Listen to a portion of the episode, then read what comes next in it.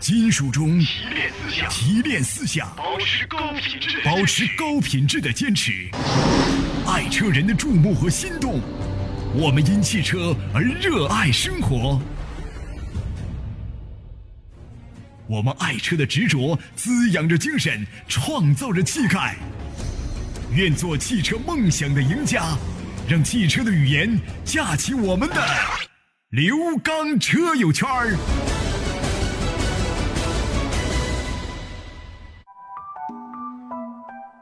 听众朋友，大家好，欢迎大家收听刘刚车友圈儿。大家好，我是刘刚。继刘刚说车之后，我们呢再一次推出了这档刘刚车友圈节目。这是呢每天我在我们的当地的交通广播在做节目的一些直播录音，啊，同时呢也是一些为大家呢在养车、用车、选车、修车以及我们当地的理赔维权方面啊做的一些节目。节目当中有部分的内容已经被剪辑掉，因为里面含有广告。同时，这档节目呢，希望在大家平时养车、用车、选车、修车方面，能够给大家提供一些帮助。好，接下来的时间，我们就走入到今天的刘刚车友圈儿。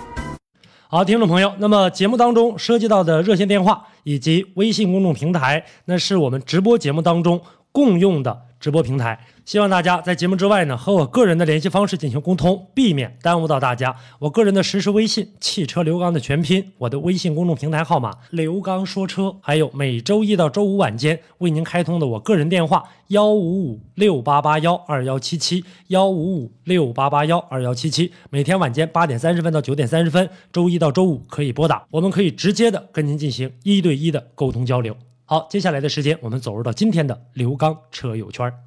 杨先生你好，呃，你好，刘刚老师。哎，你好，杨先生，啊，你好，我想，呃，咨询款咨询款车。说吧，我现在吧，就是不知道买啥车了，嗯呃就是那个想换个 SUV，但是 SUV 呢，你这二三十万块钱的 SUV，有的就是你比如说嗯 GL 七、啊 GL 七，完了最后宝马叉三呢，是吧嗯，还太小，因为得四五口人出外嗯玩儿还小点儿。完了直接想买个那七个二十多还能买下来吗？不是，就四十来万，三十多万吧。啊啊那行呃那行但是我不知道那个叉 T 五那个车整体质量啥样，那车完大小都挺好，呃，颜值也挺高。哎那呀车，车还是车还是不错的，但是嗯呢，后期的这个各个费用的话，那你就不要想了。你买那个二五 T 的还是二八 T 的？嗯，二八那个全四驱的呗二八四驱的呗啊，一般应该都买那个二八的，那个二点零 T 还能好一点。反正这车是这样，就是说车呢，这个舒适程度那是绝了。那这个一般的凯迪拉克的这个车一直都是这样，呃啊，方方面面做的都是比较舒适的。但是有一个问题，价格上后期的这个养护价格上肯定是不低呀、啊。嗯，我还有我还有时候纠结呃那个还啥呢？我寻思不行，直接买一个那个呃艾力绅。但是有的时候寻思，嗯，一年也出去玩几趟，在城市里开还别不楞楞，反正挺纠结的事儿。 啊，你要这种情况下的话，我倒建议你去看一看这个艾力绅。但是买这买这车容易惹事儿，就是容易得罪朋友。你买但凡买这车，一般都都都都愿意借，一对现在都愿意对自对驾游啊。你借谁？你你不借就就是生气搁脑了。你借了的话，你自己心难受。对，你说你这看就这回事儿，你自己都用，我自己都用不上几回。然后你开天天常年，今天今天出远门儿，咱不说不远走吧，你今儿上沈阳，明天上个这个上黑龙江的，就这这天天正来回折腾，我都受不了。那个叉一那一点五 T 怎么样？那车？那就不那你不嫌小了，那就不嫌小了。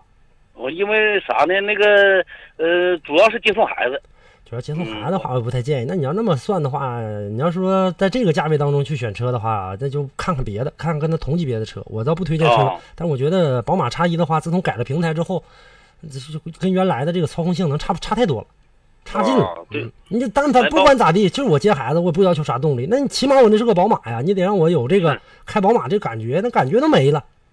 是而且价格也不便宜，你说低配的就二十八万多吧，最低配的对往上就得三十多万，犯不上。对的对对我对，我觉得犯确不上确实是，嗯啊，但是那个如果不考虑就是那个以后那是保有量的情况下，叉 T 五可以选择啊。叉 T 可以考五虑叉 T 五是这样，叉 T 五的舒适程度是 有的，绝对是有的，而且它嗯的这个、呃整个的这个发动机啊，来的这个动力上确实是比较快，而且噪音相对来说都跟那些比的话，它舒适程度都非常好。嗯啊，嗯，你要不考虑这些的话，就无所谓了。保有量就太低了，保有是量吧低一点啊，保有量确实低一点啊。你别看这车上，但是很多人说，那我这车都带自动启停，你没用，带那也没用，也照样，没你用那玩意儿就是费我油的玩意儿，我我这个我现在开这个叉勾 L，我就成天把这自动启停关着，是有啥用啊？我不你就开了，你是你说你开这个，你你开这个捷豹，你现在感觉出来了，你开和不开的那个玩意儿的话，你说你能省多少油？省不下来啥玩意儿。嗯对对对，没用没用，对，所以说就是这样的一个情况。现在拿这个东西，这个东西就是啥呢？现在很多车型有很多朋友，你看经常打电话问说：“哎呀，我买这个车没有 ESP 系统啊，它这名儿起的好听啊，车身稳定系统，再加上什么自动启停系统，名儿起可好听了，真正节省了多少啊？真正给你带来多大一个安全性啊？这不太好说。啊，而且呢，这个叉 T 五是这样，叉 T 五我觉得，呃，在其他方面表发动机这方面表现都都挺好的。我觉得这个车子它的这个变速箱八速的手自一体的，是爱信旗下的一家子公司，不是纯爱信生产的，是爱信旗下子公司 AW 公司生产的。呃，这个变速箱在整个的这个上汽通用产品当中，是一直以来被这个上汽来进行这个大面积采取的。呃，还算说的还算行吧，但肯定不是最好。跟爱信跟纯爱信比的话，肯定是不行。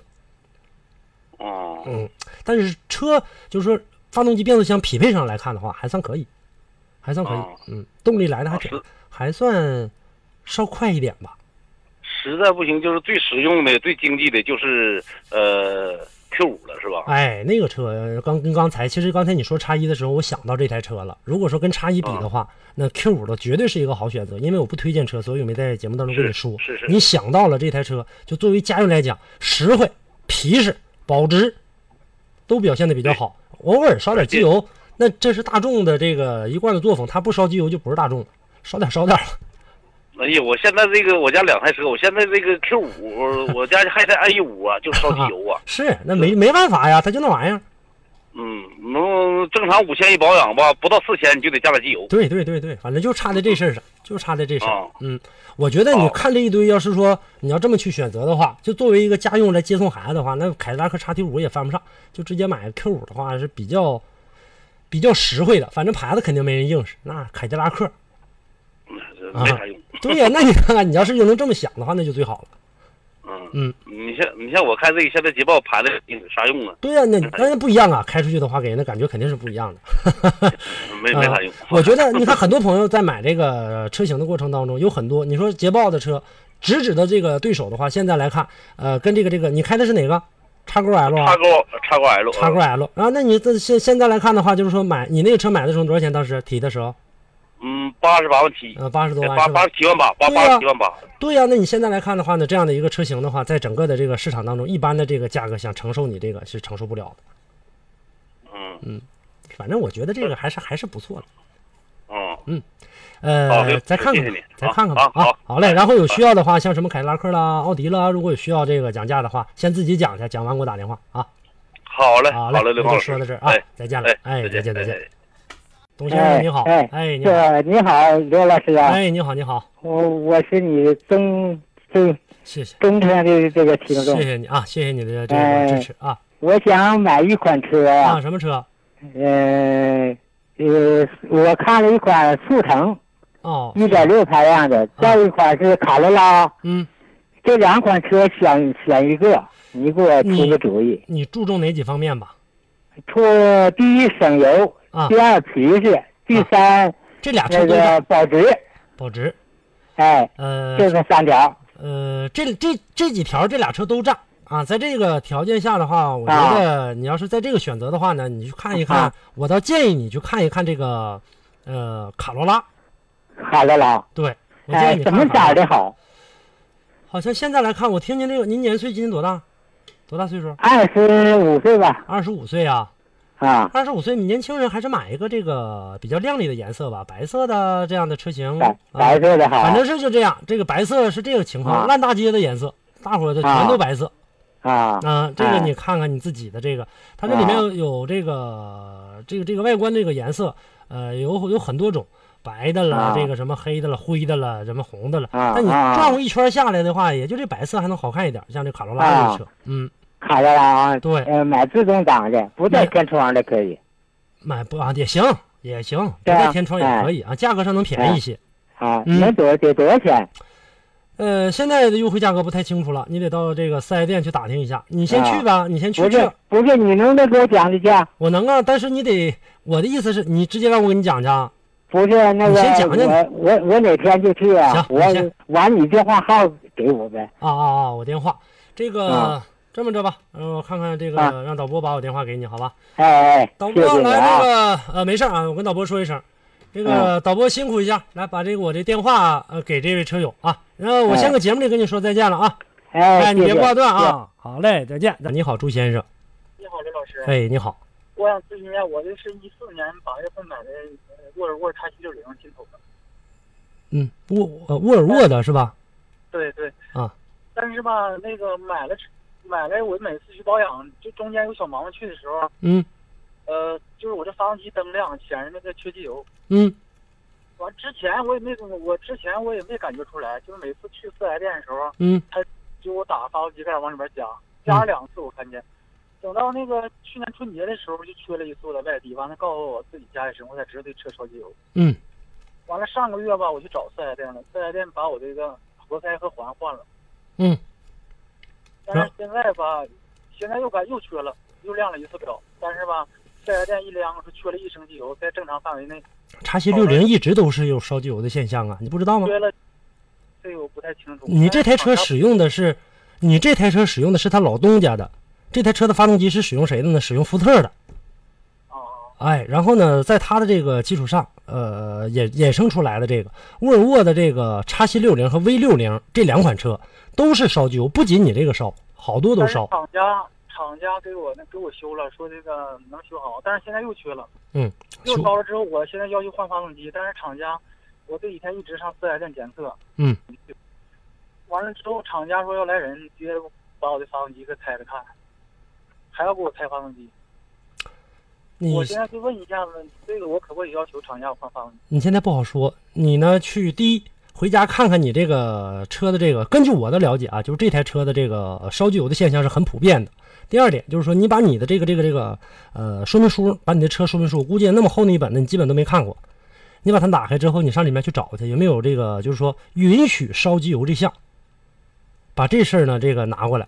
呃，里面啊，这个发动机里面的这个压力升高，压力升高的时候呢，这个车是这样，压力升高了的话呢，油封油封挺好，不是呢这个里面的这个呃其他的部件可能会影响它的寿命，比方说这个里面的温度比较高，或者说呢这个压力比较大，时间长了里面出现一些皲裂，导致发动机漏油。但是我车它现在这车一上歌，嗯，打空调的一点劲儿没有，跑不起来。我现在能告诉你的就一点，有一个问题是啥呢？就是说这台车你换完了之后的话，也不敢保证它就不烧。就即使说都一帆平呃呃这个一路顺风的给你换了，就是说它这个四 S 店也好或者厂家也好，直接把发动机给你抬过来了，抬过来直接安上之后的话，下一个进行的仍然是烧机油，只不过是你可能挺的时间比这个稍微长一点，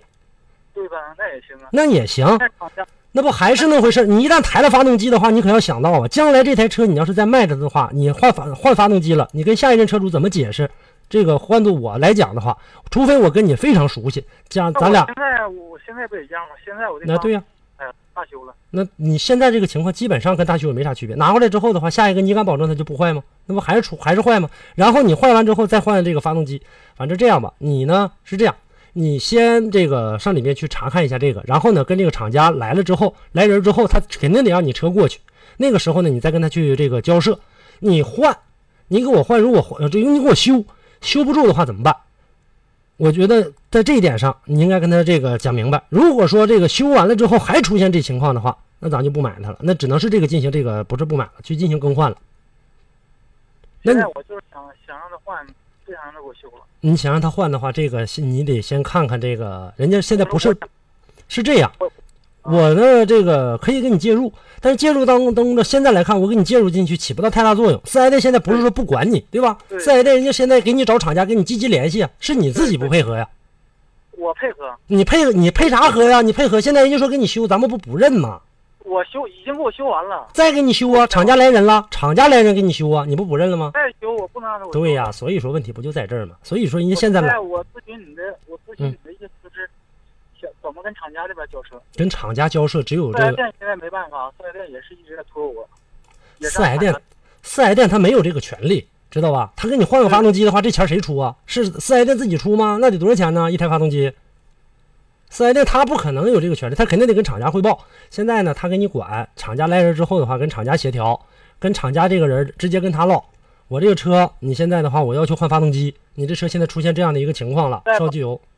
现在就那个四 S 店告诉我说，厂家那边嗯，如果能说要给我点钱，我不想要钱，这就就是让他给我换发动机。这就说这是个，他说这发动机不可能带头，说现在中国这边就以修为主，没有换的，基修本完上，了呃多好。你看啊，就是现在不不想牵头，说怕因为我这个事儿引起来。那对呀、高高我我也不干。其实这这事儿就是换个角度来讲的话，如果你是老板的话，你也不干呐。你呱一下子把这个事儿直接给我造成很大的一个影响的话，所有的沃尔沃的这个叉七六零车主全起来，你不一下炸窝了吗？当年的速腾那断轴的事儿咋回事儿？还不是心里没数吗？一个断轴俩断轴，最后呱老百姓全起来了。我这也怕断轴，那当年的大众在那个过程当中怎么熬过来那段日子？所以他肯定能将就，先给你将就过去。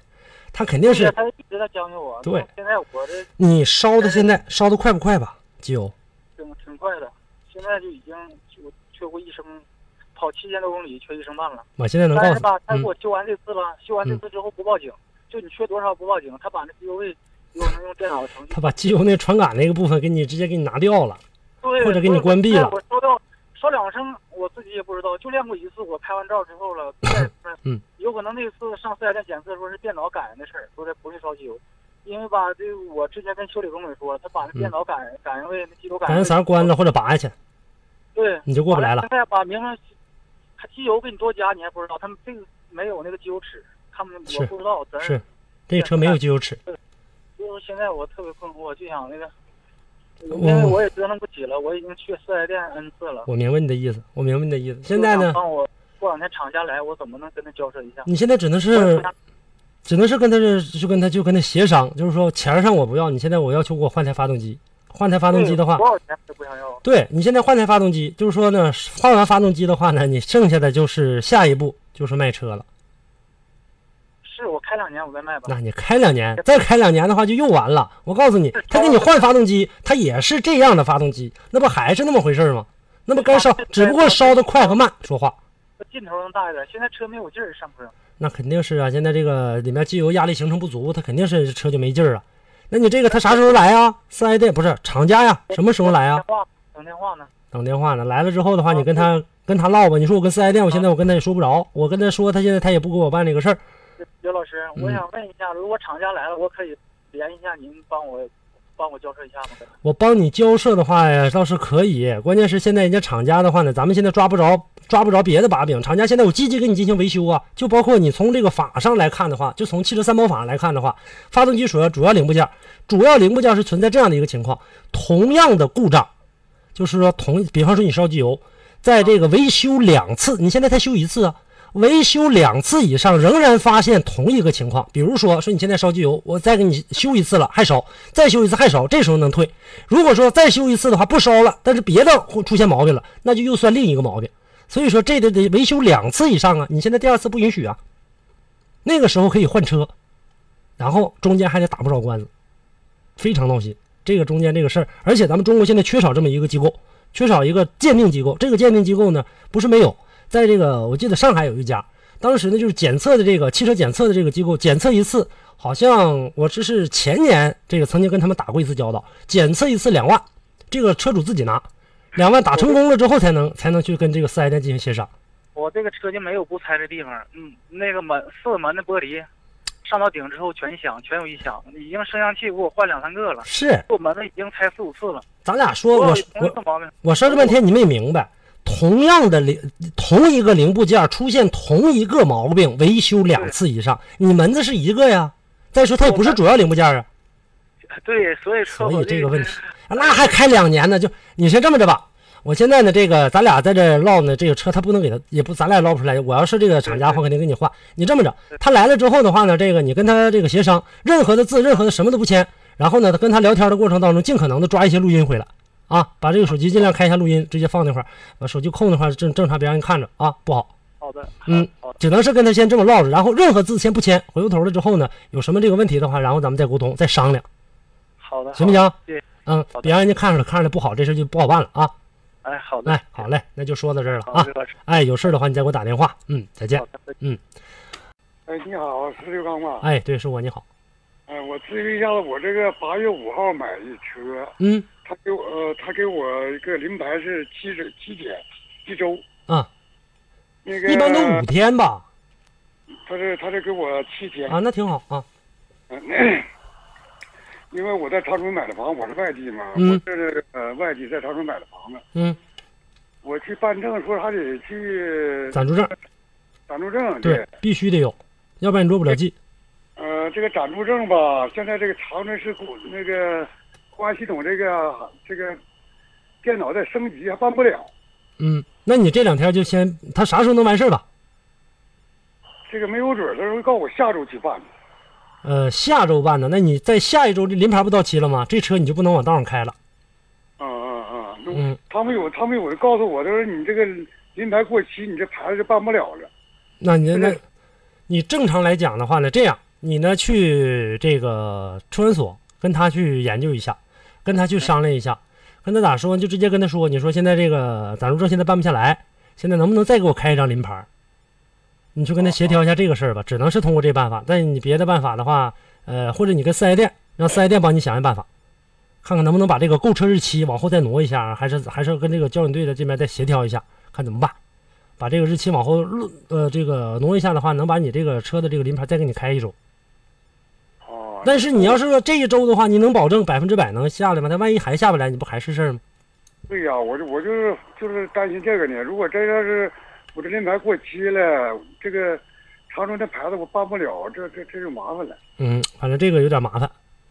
呃，你先去找这个，先去找这个这个车管所吧，先去找车管所，然后跟他先说一下，把你这个情况说一下吧，看看怎么办。哦，现在啊知道了。你只能是这样了。你现在趁着现在车还能上道，然后你把车，因为现在不是还在这个，因为你嗯买的车对一一对一周的时间，你现在开着这车再去一趟这个车管所，然后到那儿把这个事儿跟他说一下嗯啊。你现在公安系统现在这个办不了这个落不了这个暂住证，我现在实在办没没办法。那我这个车的话将怎么办？下一步该怎么办？然后你去跟他咨询一下吧，行行啊嗯行好吧？行啊，啊行过去。好，那就跟您说到这儿啊。好嘞，再见了，董先生。嗯，这个够闹心的啊。那这个董先生遇到这这样的一个一个比较麻烦的事儿啊，这个事儿呢确确实实挺棘手，呃，赶紧先去这个尽早处理一下，看看该通过什么样的一个办法。好了，那这事儿呢跟大家呢先这个说到这儿吧。这个因为我们只针对这个汽车关于法律法规方面的这个信息的话呢，实在抱歉，不能够给大家提供一个更为权威的一些简单的事儿还可以啊，我还能知道一些，但是更权威的一些东西呢，这个、呃没办法给大家提供。汪先生，你好。喂，您好，刘老师。哎你好，你哎好。哎，刘老，你好，刘老师。呃，他是这样，我最近看了两款车，一款是那个北汽绅宝的那个 X 三五，还有一款是那个新款的那个奔腾 B 五零啊啊。然后觉得就是有点纠结，有点不太明白，想咨询一下。啊，你要这个，你开这车是吧？对我开，你开这车的话，要是绅宝的哪个 S 五五啊三五三五， ，S 三五啊，嗯，呃，你买车，呃呃，就是上下班代步工具。因为你这俩车，我为啥我说呢？这要问，这这在这点上我挺挺纠结的。一个，它俩车型不一样啊，对对对，他俩对啊这不一呀、一个样，其实 SUV，一个是轿子啊。嗯。你买 B 五零啊？呃，他是这样的，我看 B 五零吧，我就觉得啥呢？嗯呃，也问了别人，他说这个车不是那么太省油，啊而且这个车的底盘并不高，反正是后期然后的毛病。啊嗯你走的路段咋样吧？呃，走的路段都好，都是城市道路。你出的钱能出多少？最高、呃，这裸车价，就不落地不算裸落地钱呃不算落地价，我是准备贷款购车，啊，贷款购车。嗯，贷款购车。我说心里话，这两台车我都不太再建议你买。如果说你非要想选择的话，那你还是看看全新的奔腾 B 五零。啊，全新的奔腾 B 五零。对你要是实在是这个说这个在这俩车当中确实挺自己挺喜欢的，这个你就看一看奔腾 B 五零的话呢，相对来说能好一点。啊，那是指就是它是保值啊，还是它保后期值的后期的故障啊，都会稍稍好一些吧。B 五稍稍零好一的点对 B 五零的这个车是这样，就是说动力呢，可能说呃刚开始的时候稍微弱一点，但中后期还算好一些。但是我不知道你买一点四 T 还买一点六，这车我不建议你买一点四 T。要啊买的话买对一点对对，六，这个是呃，这不能买一点四 T 的，因为它这个那啥，这个不喜欢这个嗯。呃涡轮增压这个东西。对啊，嗯再有一个的话呢，北汽绅宝的这个车型呢是这样，就是说你在开起来的过程当中呢，这不仅是动力不行了，还有的是很多方面，你包括它的噪音呐、这个呃，还有后期的这样的一个一个一个故障啊，这表现的都一般，啊，因就因为这个车好像是新上市不长时是间，上市不长时所以间。说对这个车不是太了解。嗯，但是从这个性价比上来讲呢，看着好像好像还挺舒服，因为这车我现看的是那个手动豪华版，手动豪华版它是报价是七万六千八，嗯，七万六千八它能优惠到三千。对，价格能上达是到全全三的，对。如果要是考虑经济上的问题，另外我考虑在北方啊，最近要是冬天嗯要雪大的话，这个 B 五零这个底盘低呀、是不是对这个雪天行车有没有什么影响什么的？哎跟那没关系。你想想，咱们你不就是在街里正常开吗？你也不是说非得对总走一些烂路。那咱们大家都是自己在进行这个呃，进行这这这样的一个一个使用的，也不光是你一台轿车，多少台轿车呢？那太多了。对对对，北汽绅宝的这个车型呢，是一个 S 三五啊，上市之后它使的这个发动机啊，这一点五排量的发动机是自己的这个进行研发生产的，但自己研发生产的呢，它自主的这个发动机呢，它有一个前提，它是在人家三菱老三菱的基础上转过来的，啊，转过来进行一个改装，然后是转过来的。老三菱的机器现在来看的话呢，就是说，呃，在现在这个汽车市场当中吧，在使用的时候，呃，它的这个像什么噪音呐、动力上还算好一些吧，噪音呐、油耗啊，表现的就不是说特别特别的经济了。呃，嗯，还有一个问题就是后期的这个它在装配工艺上来看的话，不是特别的给力。你后期使用起来的话，你就知道了。呃，在整个的这个开起来的过程当中，后期各方面的这个异响啊，或者哪块儿的这个出现一些这个小问题啊，B 五零其实也不少，但是跟它比的话，那比它强啊，啊。那就所以考虑考虑，因为我不敢不不想买这个日系车，要不然买的话，日系呀、不买日系，咱们啊买别的。就你这个价位当中的话，你看你看的是这个这个这个奔腾 B 五零的这个价位，也可以啊买很多的呀。你买手动自动的，手动手动手手动动，的，手动的还能好一些啊。嗯、那就再考虑考虑，我再建议看你再看看，就别啊，再别着看看急其。他的车型啊是吧？说心里话，这啊两台车都挺一般的。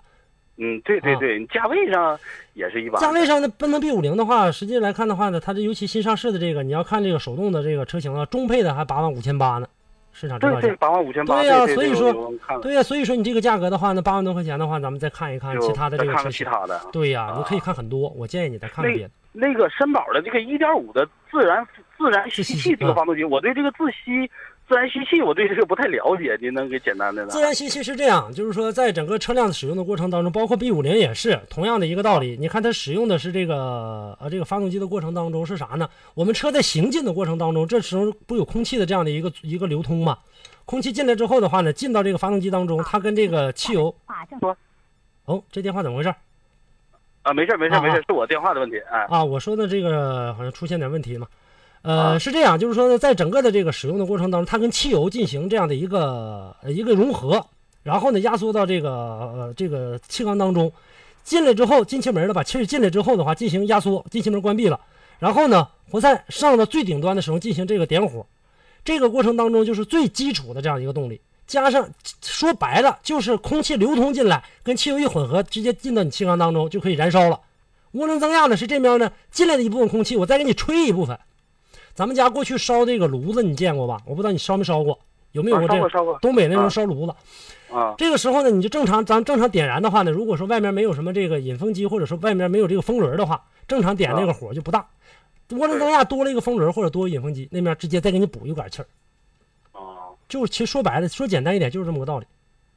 但是这里面要是进这这要是这个详细的说的话，那里面就相对来说比较多我。就担心说的这这个就是这个发动机它的故障率，我就担心这个故障率跟他没关系，故障率不是在这个事儿啊跟他没上关，对，不是在这事儿上啊。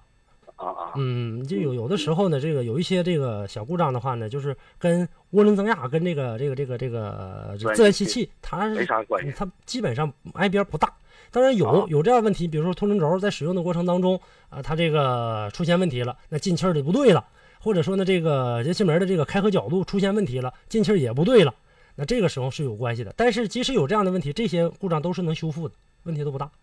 啊嗯，就这样，嗯嗯没啥太大的这个，在这点上你不用去考虑。啊，那嗯好的，我好知吧道了啊嗯，好嘞那好了，谢谢哎刘老不师，客气，再见了啊。好，再见。张先 生，你好，喂，你好，老师。哎，你好，你好，呃，我那个前两天我给你打电话了，完我那时候是买打算买二手车，啊，但是我去改主意看了了，你那时候呃，我去看了就是那个花冠和那个风范吧，嗯，这车有点太小，哦，完我家里总共大人小孩五口人，这车坐有点小。嗯，完事儿了呢，我今天呢，然后我就去长春就去看了两款车，什么车然后看那个那个国产车，那个 B 三零和那个艾瑞泽五。新车呗，你的意思是？啊，对对，我是看了这两款新车，都是六万六万多的。哦，那你要这种情况下的话，那好像就得看一看这个，嗯，B 三零吧，因为你要求空间是吧？呃，我家里是我大人小孩总共是五口人。那也就五口人的家庭很正常啊，就是加上自己的孩子，加上爸爸妈妈什么的，这个很正常啊。那五口人的话，如果说你要是说很注重这个空间的话，那就只能是看这个这个这个奔腾 B 三零了。 B 三零那330威驰大呀，我呃今天那个丰田威驰我也去看了，但啊是车吧坐里边吧，呃后排空间稍微瘦一点的吧，坐的还行。要稍微有胖就是胖一点，我感觉后后排空间稍微再坐仨人有点挤。那那车更小了。你看花冠你都看了，花冠你都嫌小呢，你再看威驰的话，它更小了。对，我就寻思那个威驰它就是小毛病能少点儿，油耗能稍微能低点儿。那就不能看它了。那你啊要你要是这么选的话，你看那花冠是二手的，是新的呀？嗯，二手我我就是就是那个裸车呗，就是六万四五六万五六这样。哦，那然那后 B 三 B 三零，我今天看的是那款那个低配的，就是六万九千八六这万九款。千对啊，完了，它有优惠下来，大概也就是六万四五那样。六万四五啊，那也呃就是只能看它了。它的空间相对来说能大一点儿，这里面这几台车呃它是最大的。然后那艾瑞泽五去看的，然后它那个基本没啥优惠，这车。嗯，是现在艾瑞泽卖的比较火，然后这个，呃，现在不就这样吗？卖啥车都是，如果卖的好的话呢，我就开始这个，我起码不涨价。就是这，我但是就但是说要要是考虑那啥，就是比如说就是耐用性或什么的，是艾瑞泽五和 B 三零哪个能稍微好一点儿？哎呀，你要考虑耐用性的话，那就得看艾瑞泽五，我觉得能更好一些。艾瑞泽五，其实我比较喜欢艾瑞泽五，它因为它这外 形外形特别好看。是，反正因为现在我我年我年龄也不算大，就比较喜欢那外形。是，那就是那就看一看吧，那就看看艾瑞泽五，它俩没差特别大，肯定是有差距，肯定是这个 B 三零要大一些，但是呃相对差的对这个过相了呃，乘坐空间稍微 B 三零稍比它能稍微好一点。对，里面轴距上，实际你看里面轴距的话，艾瑞泽是两米六七，那个是两米六三，比它还稍稍长那么一点儿呢，但基本上感感觉不出来啥，没看比它长哪去。宽度上啊来看的话呢，这个艾瑞泽一一窄，没有这个奔腾 B 三零这么宽，那就是长这么一丁丁，根本感觉不出来啥。啊。嗯，那就然看后艾还瑞有泽五吧。艾艾瑞泽五，它就它这个耐用性和长久考虑还是能比 B 三零的稍微好一点儿的。呃，对，在这一点上能稍稍好一点，反正就是保值率能稍比能比 B 三零的稍微差一点儿半斤八两吧，他俩，你别说，也别说他比他差，也别说他比他好，啊。嗯然后那我还有个问题，老师，就是我吧，就是看那个那个丰田花冠和那个本田锋范，我嗯说有点小，也没考虑啥。但是二手车吧，我也还想考虑一款那个宝来。啊啊啊，宝来啊，宝来也行啊，宝来的空间也是宝来像我，我也我也因为啥呢？像我这个这个价位裸车买这个车吧，我去个啥烂板销，我下来大概也就得七万或出点头，七万多出七点万。出点头的话，你得能看到，要是那这个要是这个价格的话，七万出点头的话，你能看到这个一二一三的了一二一三，我就是买，就打算买就买手动挡啊。对呀、我说的也，我给你介绍的也是手动挡的。啊，就是能买着一二一三的呗。对呀、你能买到这样的这样的这个年限的了。那您建议我是买新车好，还是买这个二手车？反正你买新车，你觉得说，你说那才六万多块钱儿，刚才你跟我捣鼓的那个什么奔腾 B 三哦零也好，或者啥也好，你觉得说你说才六万多块钱，落完季的话，你就记着这车全下来的话，大概吧，这个费用的话也得八万多。呃，因为能我下来就不错了那啥。我没考虑那啥，没考虑那个商业险，因为我就在农村道跑，我也不跑长长途了，也不那啥，也不基本市里也不怎么去都。那也得八万出左右。你对八再万左右对呀，你再不这个保商业险的话，你是不是还得有这个这个这个什么装潢乱七八糟的这些费用？你得你得往里加呀，呃就对不买那个那那那个我是先没没没没考虑那个，我就打算就是那个裸车这个价，然后回来交这些呃强险和这牌照这些。用不多少钱那，个用不多少钱，一点五的享受国家半价呢还。呃，对，然后我那个后期装潢那个钱我是没考虑，我就打那考那还完行前期前期这个钱。那是六万三千九的话，如果艾瑞泽五的话，再加上这个乱七八糟的这个费用的话，那也就是七万多点儿吧。啊，那您嗯那您看，我是我今天我看了一个六万三千九和六万六千九这款，就嗯这，两艾瑞款泽五啊，啊，对那肯定按六万六千九的好啊，配置要高啊，那肯定的呀，那还用说吗？对对，它这个配置高，我对就呀看了，然后那就六万六千九呢吧，那不差那点钱，这里面这个配置差不少呢。啊，对我也看了，配置也差不少嗯对对对对，那你就看这个六万六千九了吧。啊，那嗯就是暂时就是以新车为主呗。反正这这是这样，你要是能买着合适的二手车，咱买；要买不着合适的，那就那就只能看新车了。啊啊啊，那行，嗯，这个那好你看谢谢啊，好嘞，哎，那哎呀哎哎，哎不客气，再见。好的，听众朋友，那么以上的内容呢，就是本期刘刚车友圈的全部内容，感谢大家的收听，我们下期节目再见。